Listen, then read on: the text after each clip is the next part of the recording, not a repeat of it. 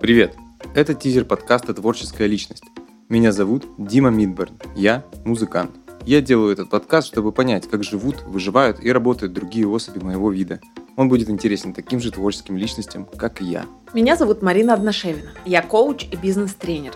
Я помогаю людям приходить к их целям. А еще я недавно сама начала рисовать.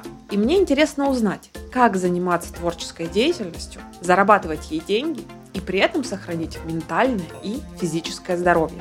Каждый наш гость дает свой рецепт, как соединить эти порой несовместимые ингредиенты. Подписывайтесь и поставьте лайк нашему подкасту, это поможет нам в продвижении. А также подпишитесь на наш телеграм, чтобы не пропустить свежий выпуск. Ссылку на канал мы оставили в описании. До скорых встреч!